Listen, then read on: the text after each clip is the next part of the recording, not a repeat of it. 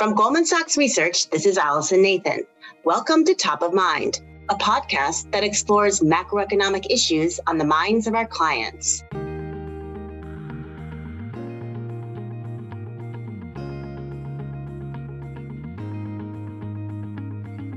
In this episode, we're focusing on what's in store for the US dollar. After the dollar surged in late March as investors rushed to its safety amid the global onset of the corona crisis, its value has since declined sharply to the lowest level in over two years. As uncertainty about the virus trajectory and the global economic recovery continues to loom large, whether this retrenchment marks the start of a multi year dollar down cycle, and even more fundamentally, an erosion of the dollar's dominance in the global monetary system is top of mind. To begin, I first asked Zach Pandl, Goldman Sachs co head of global foreign exchange, rates, and emerging market strategy research, for some context on why the dollar rallied with the onset of the pandemic earlier this year and what explains the general weakening trend since. The most important thing to remember is that the US dollar is like two currencies it's a domestic currency, but it's also an international currency. The dollar denominates many goods and assets outside of the US economy. And this unique global role for the dollar creates a negative correlation between the value of the currency and the health of the global economy. When the global economy is doing well and growth is high, the dollar tends to weaken. And when the global economy is doing poorly and heads into recession, the dollar tends to strengthen. These global developments have had a bigger influence on the value of the dollar this year, and frankly, in many recent years than the performance of the US economy relative to the rest of the world. So the dollar shot up in value during the beginning of the coronavirus recession, even though the Fed cut rates down to zero, reflecting this flight to quality or the international role of the dollar.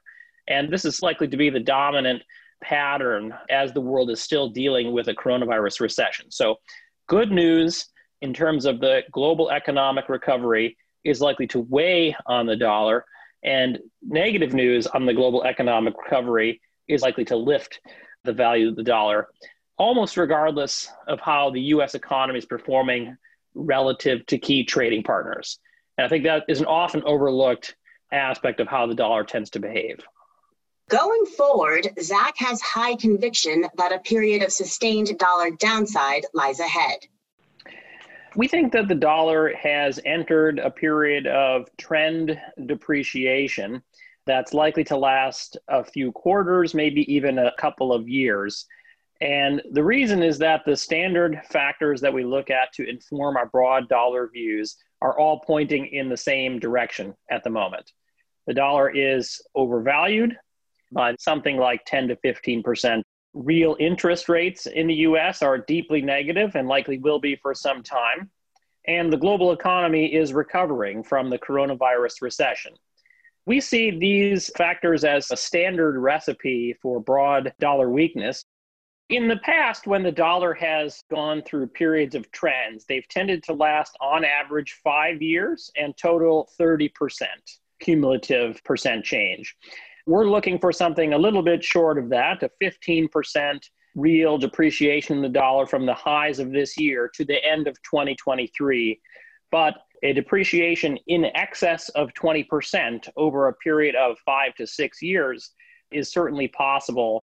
And while Zach sees the trajectories of the pandemic and of vaccine development as risks that might affect the timing of dollar weakness, he thinks they likely won't impact the medium term dollar outlook. With regard to the pandemic, investors should think about not just how the US is performing relative to the rest of the world, but the overall outlook for the coronavirus and the world recovery. The dollar is likely to benefit if the US economy is controlling the virus and doing much better than the rest of the world. But the dollar may also weaken if the overall world economy is recovering from the coronavirus episode.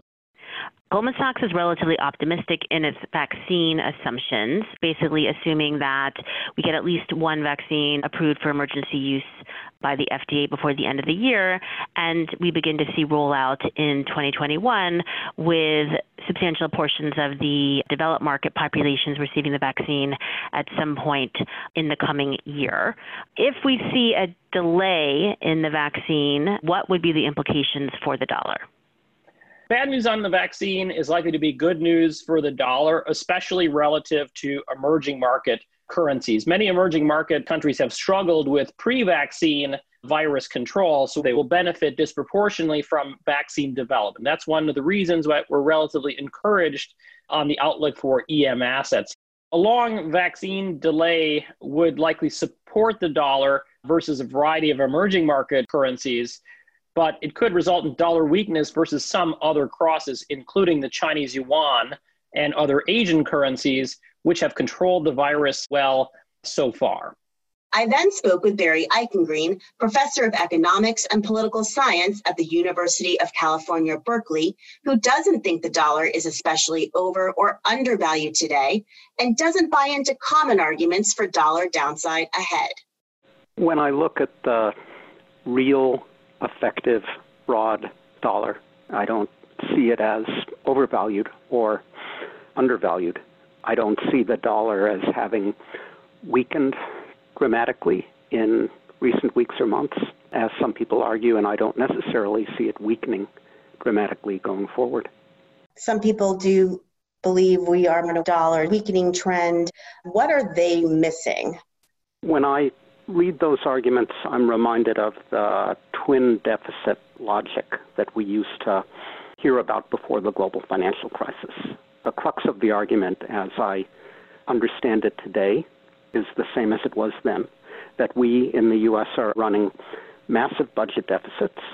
Those translate into massive current account deficits because we're spending more than we're producing we have to attract foreign capital in order to finance those current account deficits. And the only way we can do that is by cheapening our financial assets by depreciating the dollar, which makes purchasing them more attractive to foreign investors. That's the logic that the Cassandras of twin deficits predicting a dollar crash developed in the early 2000s. It turned out to be wrong then. And I think it's likely to be wrong now, as budget deficits don't necessarily translate into current account deficits one for one. The public sector in the U.S. may be spending more, but the private sector is spending less. And there is a good argument that it will continue to spend less for a good long time. Households have been reminded of the inadequacy of their precautionary savings. Firms are uncertain about when the post COVID landscape will materialize and what it will look like. So there's an option value of holding off, and I think we will continue to see that for some time. There are a variety of other factors in addition to the size of the U.S. current account deficit that determine capital flows. Capital will flow into the United States in larger amounts if foreign investors see productive investment in infrastructure that will pay off in terms of higher productivity. Although Eichengreen sees some merit in the argument that better global growth could weaken the dollar, this, he says, will depend entirely on relative growth rates between the US and the world. In his view, even if the global economy is recovering from the coronavirus recession, if US growth outpaces global growth, the dollar will remain supported do you put any weight on the global growth driver of the dollar? I do put some weight on that. I think the empirical evidence is consistent with the idea that one of the factors that influences the dollar exchange rate is the relative rate of growth of the U.S. and world economies. But if you tell me that Goldman is looking for a stronger recovery globally starting next year, you have to also tell me what Goldman is expecting in terms of U.S. recovery, because the exchange rate is a relative price and it's influenced by relative growth rates in the U.S. and abroad. I then turned to the broader and arguably more consequential question of whether the dollar's dominant role in the global monetary and reserve systems has been good or bad for the US and for the world, and whether this dominance is set to diminish in coming years. Here's Eichengreen on the subject. I think dollar dominance has been a mixed blessing for the United States. We have the advantage of being our own lender of last resort because we do so much of our cross border business in our own currency. We have an automatic insurance policy in the sense that when a bad thing happens, the dollar doesn't crater automatically. If anything, the opposite is true. So even in September 2008, when we caused the bad thing, the dollar strengthened rather than weakening our banks and firms have the convenience value of being able to do cross border business in dollars.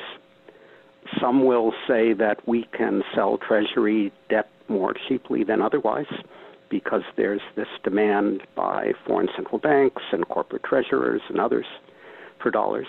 But with interest rates at zero anyway, it's not clear that's a consequential advantage at the moment if the dollar is stronger than otherwise because there is this reserve army of investors abroad who want to purchase U.S. Treasuries, that's a little bit of a handicap for U.S. exporters. But exports depend fundamentally on our productivity and I think only incidentally on what happens to the exchange rate between yesterday and today. So I think on balance, the dollar's international currency status is a modest positive for the United States. It's also been perfectly fine for the rest of the world in the presence of a smart Board of Governors of the Federal Reserve System prepared to act as the world's lender of last resort when a crisis strikes. But there's no guarantee that some future Federal Reserve will be as smart and insightful or non isolationist. So I worry a little bit about that. There is the fact that the U.S. will have trouble providing safe and liquid assets to the world indefinitely all by itself because the U.S. will comprise a shrinking share of the world economy over time. Emerging markets will emerge, and our share of global GDP will presumably decline. And I think there's the biodiversity argument for moving toward a system with multiple international currencies. That it's simply safer if something goes wrong economically, financially, or politically in the reserve currency country. Having alternatives is a source of safety for the world as a whole. Eichengreen also believes that recent U.S. foreign policy decisions that have led many policymakers globally to question their dependence on the dollar are likely to lead to diminished dollar dominance over time. United States actions in the last several years in terms of the weaponization of the dollar via sanctions, and even more broadly, just thinking about our retreat from alliances, has that increased the urgency to diversify away from the dollar? I think these considerations are very important for the future of the dollar. Efforts to weaponize dollar credit and use payments in dollars with U.S. banks through SWIFT as a lever to force other countries to adopt a U.S. compliant position towards sanctions on Iran, for example, has encouraged others to look to alternatives to their dependence on the dollar and SWIFT. And that's one of China's motives, for example, for moving faster than any other central bank to create an alternative, namely a digital renminbi.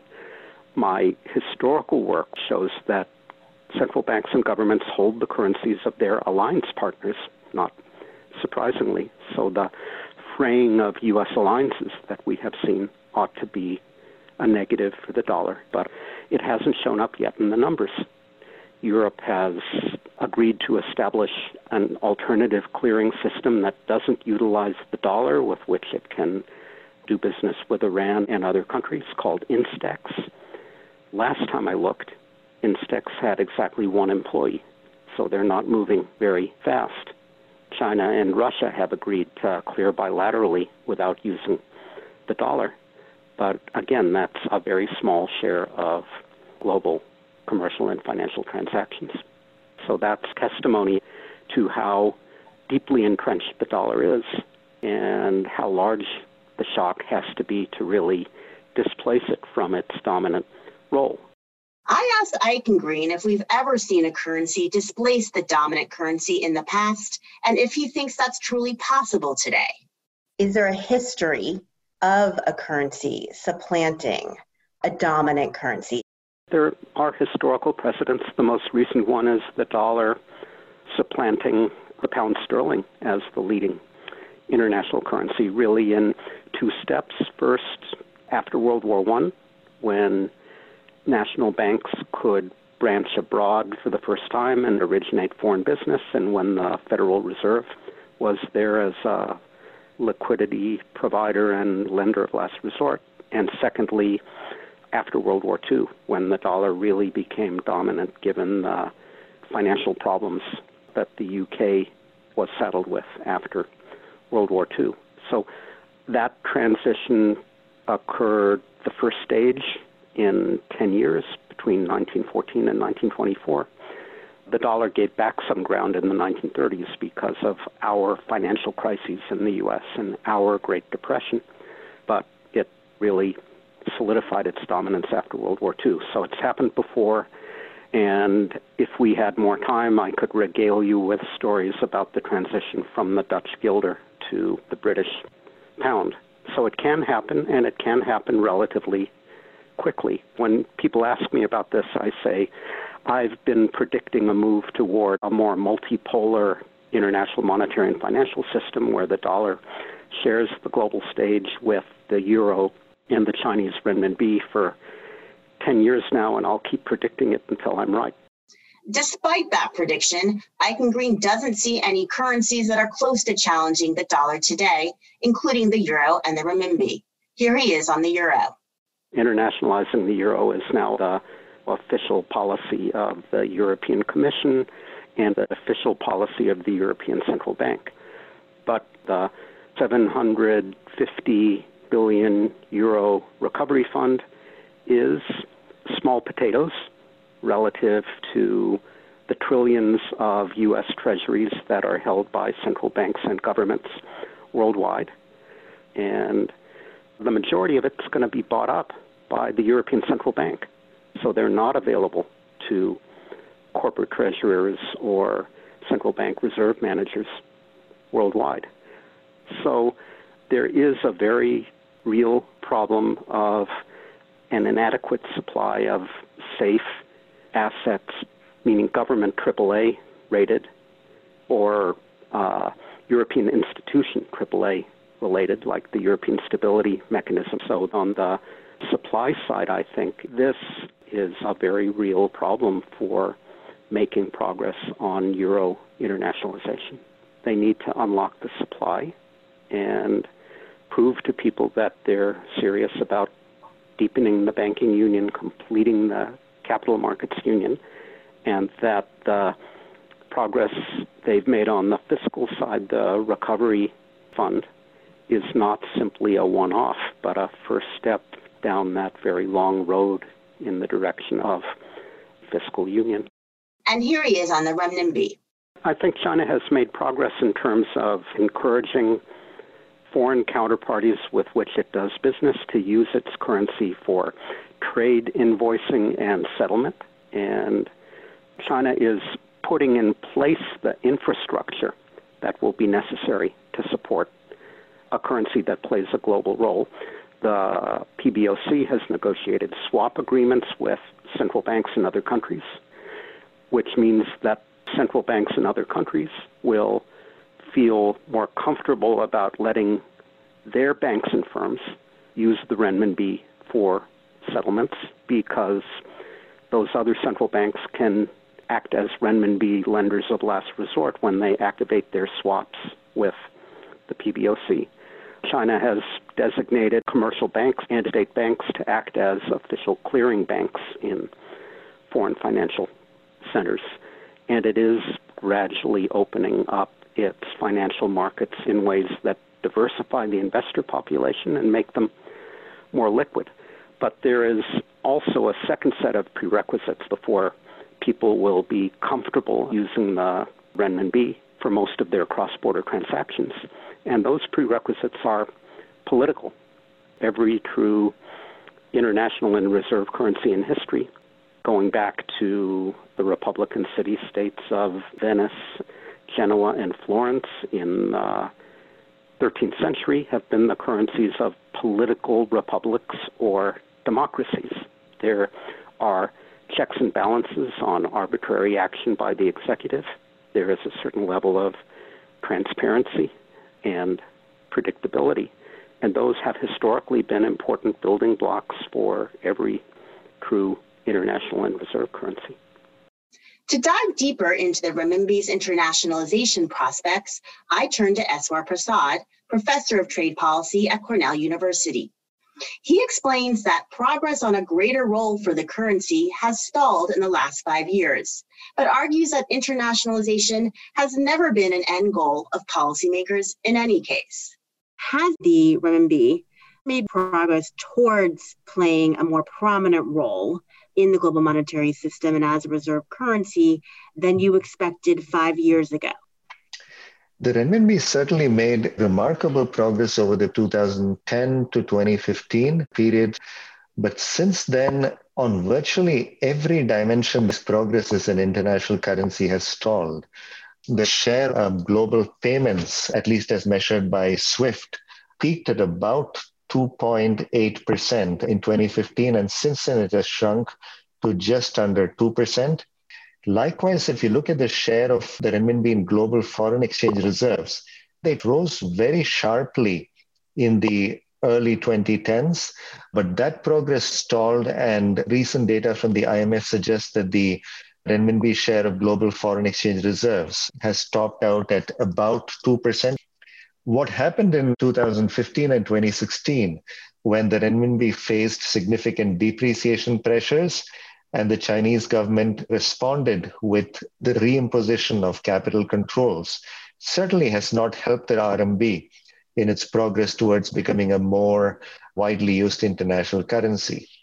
So, as we stand here today, is the internationalization of the RMB still a major priority for Chinese policymakers? I don't think Chinese policymakers see the internationalization of the RMB as an end in itself. Rather, many reform minded Chinese policymakers saw RMB internationalization as a project that provided a framework for a lot of other reforms that were good for China, independent of what happened with the RMB. So, to have an RMB that had a greater international presence, you needed a more open capital account, a more market determined exchange rate, deeper and better regulated domestic financial markets and all of these were seen as reforms that were important for China's balanced and sustained growth. So the internationalization of the renminbi provided a very useful slogan in that respect. But in and of itself, I don't think it ever was seen as a major policy priority. And certainly it is not the case right now. That said, Prasad does see meaningful progress on liberalizing reforms that could lead to a greater global role for the renminbi over time but he believes that concerns about the credibility and durability of such reforms remain key obstacles to a greater international role for the currency. In the last couple of years, the Chinese government and the People's Bank of China in particular do seem to be following through on their commitment of further capital account liberalization and letting the exchange rate be determined more by market forces we've seen foreign investors get relatively unfettered access to China's fixed income markets in particular, but also Chinese equity markets. And both controls on outflows and inflows do seem to have been liberalized, and the government has certainly indicated that it is not planning to go back on those commitments. The People's Bank of China has reduced intervention in foreign exchange markets to keep the renminbi's value stable. And this reduced intervention, or indeed lack of intervention, has been quite noticeable in the um, dynamics of the renminbi's exchange rate relative to the dollar in the last couple of years. I think the real question now is not just how much liberalization we see in terms of reducing restrictions, but how much investors, both foreign and domestic, really view these as credible and unlikely to be rolled back. And in those dimensions, I think the Chinese government clearly has more work to do. We don't see foreign investors trying to break down the door to bring money into China because residual questions about the credibility of the capital account opening and also about the durability of that capital account opening still remains.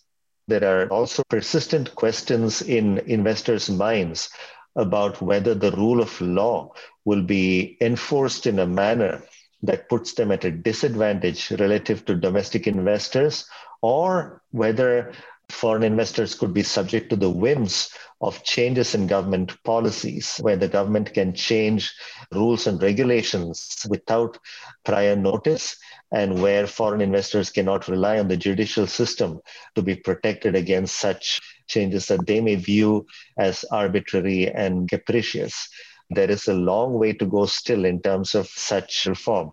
Finally, I asked both Eichengreen and Prasad what to make about digital currencies, especially central bank digital currencies, and their potential role in the monetary system. Here's Eichengreen. The digital currency trend. Obviously, a lot of discussion about whether that could ultimately challenge the dominance of the dollar.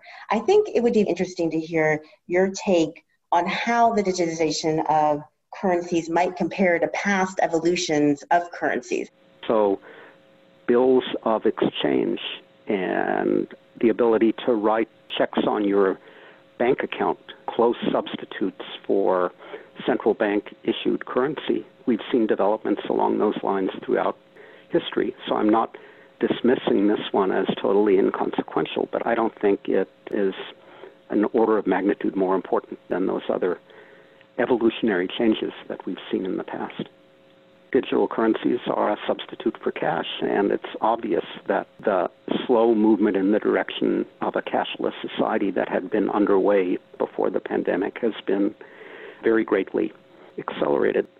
I think those concerns will limit the freedom and the growth of private platforms over time. One of the things central banks are responsible for is the stability and integrity of the payment system, that people can make payments and payments get where people want them to get. And I think there's a worry that the payment system will gravitate in towards some kind of purely private unit. So central banks are going to worry about those platforms and respond to the fear that they will lose control of the payments system. So I think some form of central bank digital currency is coming. And here's Prasad. China's digital currency is certainly a very important step in terms of providing competition to domestic payment systems. The international ramifications of the Chinese digital currency or the DCEP, the digital currency for electronic payments, are likely to be quite limited. Most international payments are already in uh, digital form, so having a digital form of the domestic currency is not really going to change that. What I think is going to be far more important for the renminbi's role as an international payment currency is really the cross border interbank payment system or CIPS that has the ability not just to increase the efficiency of domestic payments, but also provides a pathway to be linked up with international payment systems. And more importantly, the CIPS can also be used as a messaging system because it has the capabilities to transmit messages related to financial transactions in the way that SWIFT currently does, but in a way that ultimately could potentially bypass SWIFT. That is going to make it a lot easier to trade directly in RMB. It is going to make it easier to both invoice and settle transactions in RMB rather than using the dollar as a vehicle currency. So over time, that is likely to be the game changer rather than the DCEP. So while the consensus seems to be that the dollar's dominance in the global monetary and reserve systems remains intact for now, questions about the dollar's value amid developments in the pandemic and the global economy will remain top of mind. I'll leave it there for now. We wish you good health during this difficult time. If you enjoyed the show, we hope you subscribe on Apple Podcasts and leave a rating or a comment. I'm Allison Nathan. Thanks for listening to Top of Mind at Goldman Sachs, and I'll see you next time.